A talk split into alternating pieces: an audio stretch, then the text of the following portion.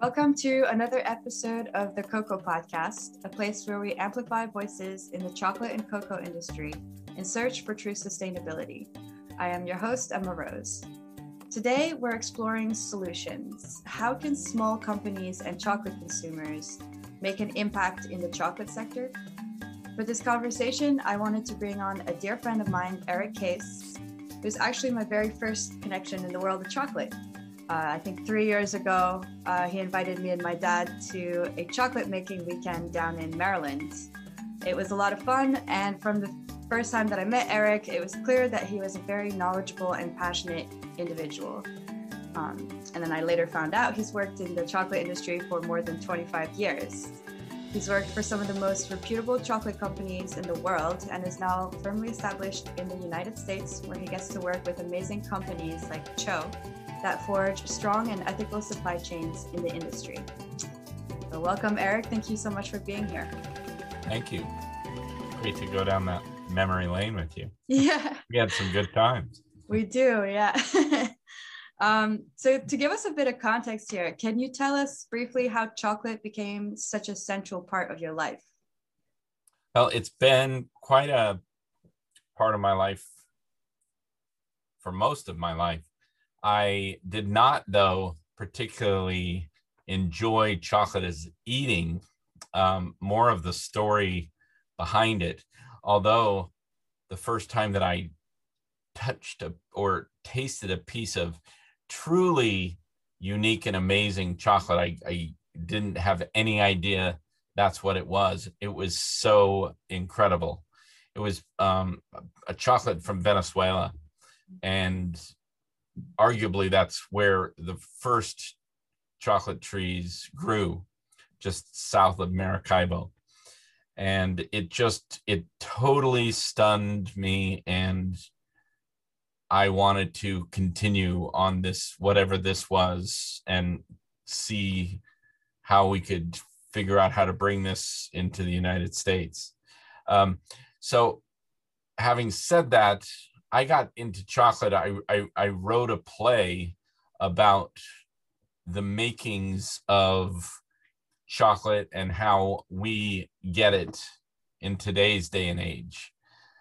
And by that, I studied um, Mesoamerican art history at the University of Texas and just was fascinated by the Mayans and um, everything that goes into how they worshipped really the Theobroma cocoa tree, um, food of the gods. And from then on, I've just kind of set out about how do we bring justice um, through this cocoa line and the supply lines, because the more and more you dive into it, um, these developing countries have very, very challenging social aspects, have challenging political structures that are not always fair and equitable to the people that are growing the products. And that's what continued me into this kind of flavor quest because the different flavors in chocolate just continue continue to amaze me on on how this one single little bean can turn into so many varieties which is also why i'm just head over heels with uh with coffee and and beer right it's very yeah. very very similar and and with just little minuscule tweaks uh total different flavors can can come about. Right. That leads me perfectly into my next question. Um, so you've traveled to a lot of different countries to explore cocoa farming and you um, used to take chocolatiers up with you and show them how it's grown and made right? Right. Yeah that was a lot of um, that was a lot of my last 12 13 years taking chefs or chocolatiers into the cacao fields. And cacao can only grow 13 to 15 degrees either side of the equator. So you get a small band around the globe that can only can even grow the product. Right. And most of them had never, um, you know, set foot, even though their whole business is around this particular commodity product.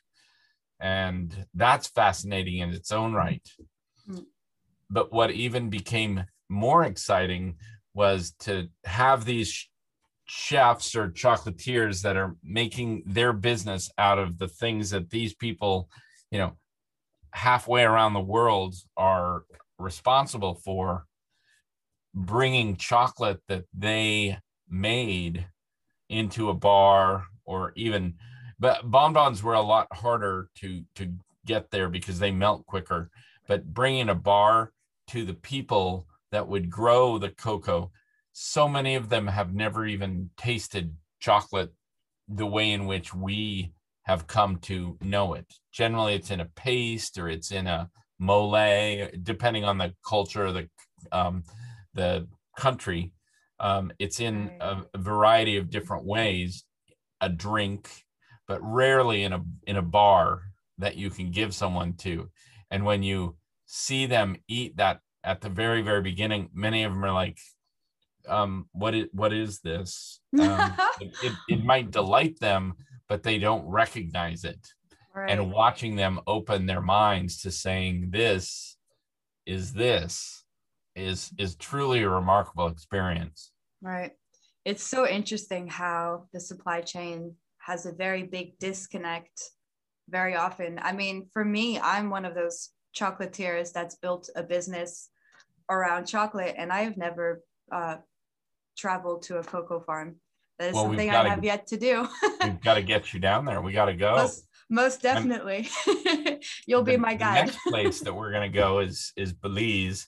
I've taken a few trips of chocolatiers to Belize, um, and then Ghana is going to be my next big one uh, as far as taking you know persons that want to go and really investigate. The Belize is going to go and see some of our cocoa uh, farmers that do some really interesting flavor cocoa.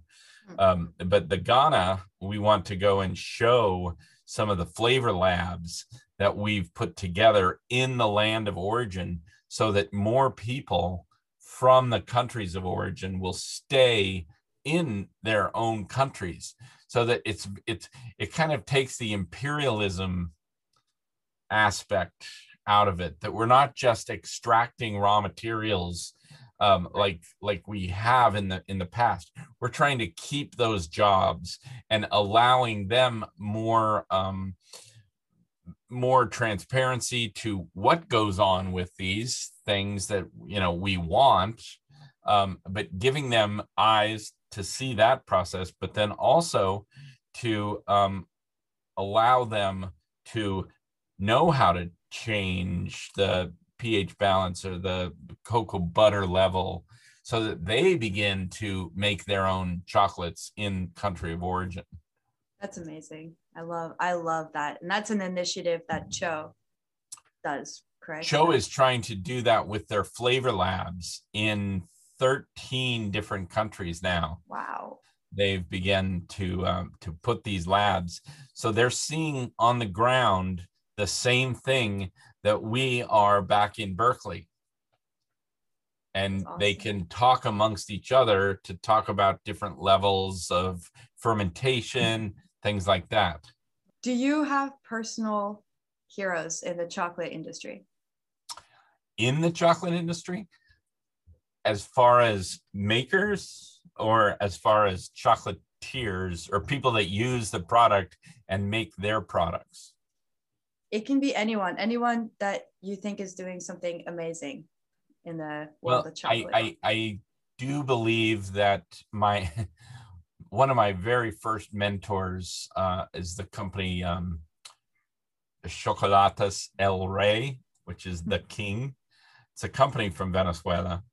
I learned so much about just chocolate and real chocolate and where it comes from, how it's grown, who are the kinds of people that grow it, and then how the political system kind of is so important to logistics, getting it in, getting it out. Right now in Venezuela, it's absolutely horrible and horrific, tragic, really, on getting and moving beans from one place to the other. People actually dying and being um, murdered in order to get raw materials or or things. It's not just specifically to cocoa, although cocoa is something that they can get tangible money for. I'm talking about people that can't eat. Right. So, you know, we have a political, we have a socio socio-economical challenge, but cocoa throughout the centuries has always been something that can sustain someone and their body to to eat for you know so there's a lot of value to those things sometimes in venezuela you don't even have groceries on the shelves hmm. forget about the covid time that's during re- regular time um, now with you know with the pandemic i'm not i haven't been down there for a while but i do have friends that that are down there and live there um, and it's it's challenging um, i mean they can't get vaccines hmm. uh, so we'll we'll see how that. But Peru is even um, more challenged by the the COVID situation. Really? Hmm. So yeah, uh, anywhere that the COVID is, be, or sorry, anywhere that the cocoa is, um, because they're the developing countries, um, you know, they've got infrastructure challenges just like anything else, yeah. and they're growing this product that everyone else wants except the place where they're most abundant right. um, not that they don't use it and and and use it well they just don't use it for the same kind of thing that we here in the united states take so much pleasure in right yeah right so so yeah. hero, mm, I have a lot more heroes in the chocolatier world, okay. but I but Jorge, we were talking about um El Rey, Jorge Redmond, um, he's the owner and developer. He he's so passionate about chocolate and his people, the Venezuelans, and he's just a generally amazing person, and always had, you know, the the the people at the heart of his company. That's why it's been there since 1929. Um, and uh, it's it's awful what um, what socialism does to a country um, like that. But um, Gary Guittard, he's runs an amazing company uh, that's been around for 140 years or so and he's taken the the mantle of you know fourth generation i hope i'm saying that right possibly fifth generation um, you know giant american company uh, and and continued it and now his daughter amy is picking up the the mantle i don't know if she'll continue to drive it or if one of the other uh, sons or grand. Yeah, I don't know how that's going to work, but anyway, they they plan on going continuing. So the the chocolate scene in the United States is um, is remarkable and is full of a lot of heroes. I say heroes just because they teach me. You know, teachers are my heroes, and so yeah, so that's that's a few. Um, Meso Cacao is um, another one. Mark uh, who is running that, is just a super, super teacher. And um, some of the people at TCHO, like Brad, who's our chocolate maker, has such a um, has such a deep love and understanding. He used to be the chocolate maker with Dylan at um, at a company called Scharffen Berger, who kind of really was the leader in this whole craft bean to bar quote unquote movement um, and and was was there in the beginning and and I think what Brad is accomplishing now with some of the um, chocolates that he's producing are as as good as any I've I've tasted. Nice, awesome. Well, thank you for that answer. Yeah. Um, so let's dive right into the solutions piece of this. So there are many problems, right, that you can find in chocolate supply chain. Which of them would you say is the most serious that we should, I don't know, I guess pay the well, most attention to? We're we're certainly trying to attack and and and make accountability of big chocolate, let's just say, and the accountability of of child workers or certainly the slave issue has kind of uh, been kind of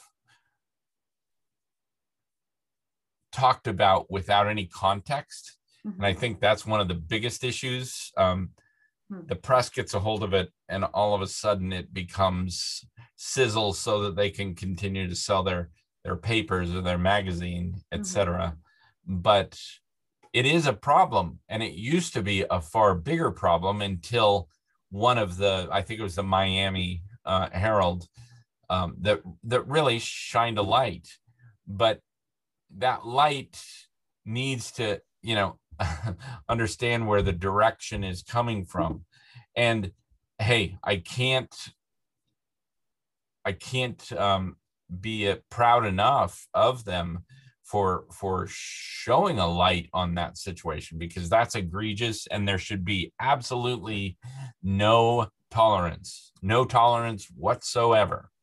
But how do you solve that kind of problem you make responsible big cocoa. You you make them responsible and you just the only way that we as individuals can can um, battle that is to not buy that kind of chocolate. Um, and whether it's you know giant companies that um, that don't necessarily have ways into the the supply line and they're only buying um, giant amounts of beans and then carting them over without any kind of um, knowledge of where they come from or what kind of people have been growing these and things like that.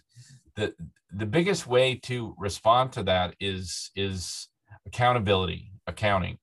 You you kind of have to know the people that you're dealing with. At the end of the day you have to trust your partners but it's kind of like you know what ronald reagan said um, in the 80s you know trust but verify. Right. we we have to have a sense of verification.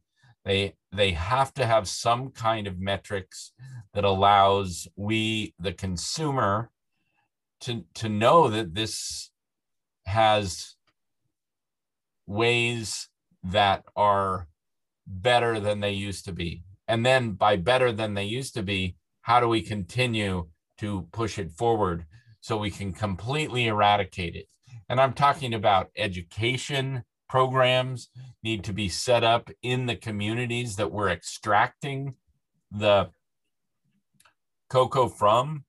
Uh, there needs to be, you know, access to food. There needs to be minimum access to water, drinkable water, not um, infested with, you know, larvae of mosquitoes or things like that. Actual drinking water um, so some very fundamental basics need to be put on companies that say are taking out a certain amount and they at that amount need to rebuild continue sustainability not just for their own crop but for the people that right. farm that crop for the people that go and pick it up the people that open that, the people that are fermenting that, the mm-hmm. people that are turning it to dry. You know, most of these are small communities. They all know what people are doing, um, or as far as the farmers. So they have a lot to lose if they do it wrong or if they're using a, a, a pesticide, for instance. We talk about organic farming. Um, if someone's trying to use a particular pesticide that's bad, they'll be responsible, they'll be held responsible by the other people in their co-op that are saying our whole lot of beans could get taken away because of your actions. so you kind of have that that net of people but if you don't know who those co-ops of people are then you have no way to account for that. Mhm. um, and that's where we want we want smaller but more accountable. And if anything what we should be asking large big cocoa is open open your records. Open how much of a premium that you're paying or show us what kind of initiatives you're doing rather than here is the initiative right. but we haven't really acted on it. I mean, Right. it, it it really angers me when we've got a protocol that we put together 25 years ago, and well, 20 probably, um, the Harkin-Engel protocol, uh, and they they all signed it, and here we are 20 years down the road. We're just kicking the can again, you know, Yeah. down the field. When are they going to be held responsible? Well, we've got another program. And by 2050, all of our cocoa will be sustainable. Well, that's a whole new word that Yeah. wasn't back then. Sustainable now. I mean, so how many different words are we going to continue to allow the, you know, the ball to be passed down until, you know, then we won't even, we'll have forgotten about it right. and then all of a sudden well no one really cares anymore it's just chocolate uh, you know th- that kind of thing that's Right. all of our food that's all of our food chain That's true. Um, and when you when you think about like solutions, you kind of have to also get at the root of the problem. So, what would you say is the main cause of all of these problems? Is it the big cocoa, or is it just maybe the countries? Um, well it's accountability no it's not the countries because we as we as capitalists can't expect to go into a third or a developing country and expect them to have the same kind of ideas.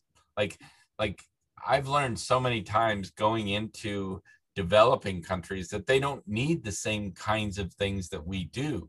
Yeah. um, that's why you know fair trade is always a challenging challenging initiative because is it fair that i get the thousand pounds of beans that you've sweat and toiled over and i give you um, you know $1500 where sometimes money doesn't even matter to them in as far as economy. Like they may do better with chickens or um, some kind of driving machine whether it be a, a, a truck or a moped or a car right, or a bicycle to get them from one place to the other. All of that, though, is kind of altruistic because it ultimately gets them to make more of the thing that we want. You know, Right. how about you educate? You know, to me, that's the best thing that companies could be trying to do is making sure that there's an education system for these kids to be able to go to to learn right, the unfortunate thing there that you learn is that once people start to understand that they're being taken advantage of um, that it will recalibrate the the the the market system and they won't want to work in that anymore. Many of the places that i go in like dominican republic or uh, São Tomé uh, or peru ecuador as they get older and they've seen their father and their grandfather and their great grandfather work in the cocoa fields that this may not be the life that I want. Oh, I have a choice. I didn't know I had a choice. But you start to open that up and and it becomes it becomes you know challenging for for everything. But if we were fair and equitable from the beginning, they they may find a lot of dignity and value in in in doing that. We Right. used to here in the United States until the Industrial Revolution. Um, and arguably a lot of people didn't do well through the industrial revolution so we go into the gilded age i think we're kind of in that uh, in the in the chocolate world in this this gilded age uh, of of premium prices and um, the the farmers not getting uh, their allowance. And that's why it's important to work directly with co-ops that manage and have relationships with their farmers. It's not just Right. a dump spot. Right. The relationship is really what holds accountability together. That's what I'm proud about of what what TCHO is continuing to focus on. And it's what ultimately helps our relationship, you know, stay connected. You know, so that if we we're not talking every day, but we we need to I mean relationships take work That's true. It's like like everything yeah. you know um but that's that's the most uh that's the key to i believe um changing this. Because it's hard to well it's not hard for everyone but to me it's hard to do something wrong to someone that you know and you know their family and you know you know? That's true. Once it- you it matters to me. Right, once you take the anonymity or you know, once you know, you can't ever unlearn or unknow something. Right. So for sure. i can't unsee that Right. yeah, for sure. And uh, what sort of transparency do you think the consumer needs on like a label? they need as much as they want Okay. Yeah. um, how much Fair they enough. how much do they want i think it's more important from a want from chocolatiers like yourself um, rather than little billboards on the on the supermarket um, because i think while people do want to see certain symbols um, they might not they might not understand what all those symbols mean but if it says fair if it says equitable if it Yeah. says uh, organic they might want that but whether it's accurate or not they might not care Right. and that's why with your customers the same as you as my customer uh, it's important to to know what they expect to know what they want to ask them questions what Mhm. are what is important to you because there's a lot of ways to achieve those things but but what is it that we're working towards Yeah. we're looking toward we're working towards more equity and sustainability and um, transparency within the cocoa supply line that has not been there in in the near past. Right. and hopefully we continue to open and open more and then shine lights on on customers that are are doing that using the platform that we that we have. It's not giant but none of the ones that are that are doing it are. Yeah. Not yet. not yet and that's what that's what we need to change Yeah, for sure. So um I have one last question for you. Someone asks you what chocolate they should buy. What is your answer? I Because just want to eat a really good bar of chocolate. yeah um i would suggest if they were saying that to try to get a single what we call single varietal meaning that it comes from a specific variety of cacao. And try one or two of those to see whether or not they're going to like fruity. And if they do like fruity if they like kind of red fruits what acid in that fruit do they prefer? Because remember chocolate is a fruit. It comes from a fruit. So does that generally generally there's always exceptions but generally south america is known for its fruitiness. So you're going to get red fruits you're going to get yellow fruits. Africa doesn't except for the exception as i say that um, madagascar has some very acidic and fruity chocolates uh, up in the tip uh, in the Sambirano Valley, uh, um, where where the vanilla comes from. So all of the crops that surround it are going to add their presence uh, into each one of the beans. And depending on its fermentation, depending on uh, how much water is taken out um, and then fermented, and how dried it is, each one of those components can can help aromas develop throughout the process of becoming a fully dried bean after it's roasted. And even sometimes you can develop flavors through the roasting process. So there's so many little variables. And that's why I say choose one country, a varietal. It comes from this particular area. Um, even if it's just Madagascar, you'll kind of get at least an understanding.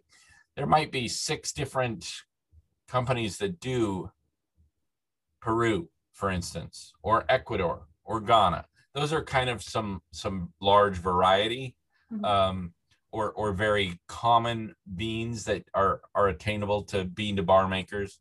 What I find with the bean to bar is that there there very few people know how to repeat making a good bar. You can make a good bar once, but it's really hard to repeat it and and make good chocolate consistently. That's that's the real challenge. Um, and that's why a lot of the bean to bar stuff doesn't go into like confectioners like yourself. Right. Because you need kind of a solid blue for instance or a hmm. solid red or solid yellow once you get those three locked in then you can figure out what it is that you want to create what what paint but if you don't have those three primary colors you're going to have um, it's going to go on and off all all over. Right. So if you can get one, I, I would say Ghana because that's mostly what you kind of recognize from big chocolate, but also from our childhood. You know those bass notes that that really kind of say these are chocolate. Um, it's I call the drums of the the chocolate world. So Ghana and Ivory Coast tend to have that and that has to do with them being dried in the direct sun. They don't have shade grown um, cocoa there. There's some shade, but not not like it is in the rainforests of um, South America, and that's why you're going to get some fruitier notes in the South American. South American also has a tendency to be um, softer cocoa butter, where African cocoa butter is going to be slightly harder.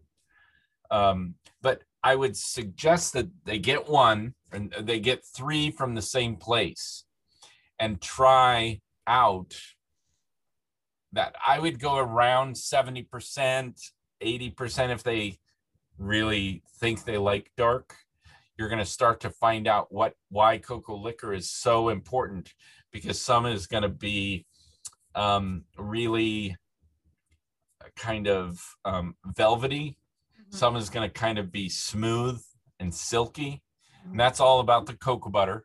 How much cocoa butter in that compared to how much of the nib or how much of the the fiber part of the chocolate. It's all going to be 70%, or I would suggest do three 70%. But you'll you'll just feel in texture and and and presence and feeling, they're all going to be very, very different. And then kind of hone down and look at the fat contents of each and know which one has more and which way you kind of graduate towards. Like, oh, I like it with a little bit less of the fattiness, or oh, I like it with more of the cocoa butter. That's basically the cocoa butter is what makes white chocolate. Right. So you put in cream or you put in milk powder, and that is everything that is a milk chocolate. So I always like to tell chocolatiers or people uh, when I when I do classes to to take some nibs, to take a coin of white chocolate, and then put it in your mouth. And as you're chewing, you're making chocolate in your mouth. You're basically conching, and um, that that gives people kind of a, a way into having this ephemeral experience and this this moment um, because some people just don't know what's inside this great thing. Right. Um, but it is fun to do that 70% to see, oh, I like a little bit more nibs. Oh, I like a little bit more butter. Um, Right. but that will give you a great context to be able to then go out and kind of understand what, oh, 81 is going to give me a little bit more, or 56 is just going to give me more sugar. Right. Learn what you like. Yeah. Well, there you have it. Next time, next time you want to treat yourself to a nice evening of eating some chocolates, go and pick out different bars from different origins and and enjoy That's your chocolate. night. Taste it, see what you like, feel it, and uh, yeah, figure out what region uh, sparks the most love for the chocolate inside of you, and uh, how much cocoa butter you like to have. And and learn the story. Oftentimes it's on the the back or your chocolatier might have a small little um, brochure that tells the story of of them and why they got into it. Um, the those are the kind of things that that touch our hearts you know not our not our tongues. And and and to me chocolate is the greatest uh, storyteller because there's there's so much around it that then adds to the flavors that you're actually going to physically have. Right. Yeah. I love it. Well, I can't wait to come up and see what you've got going on up there in Vermont. Yes, I can't wait for you to be able to make it up. cool. Well, thank you so much, Eric, for your time, and that was, was an amazing talk to you. conversation. Yeah, for sure. And uh, we'll be Tell your mom touch. hi. Will do. All right. Bye bye. Take care.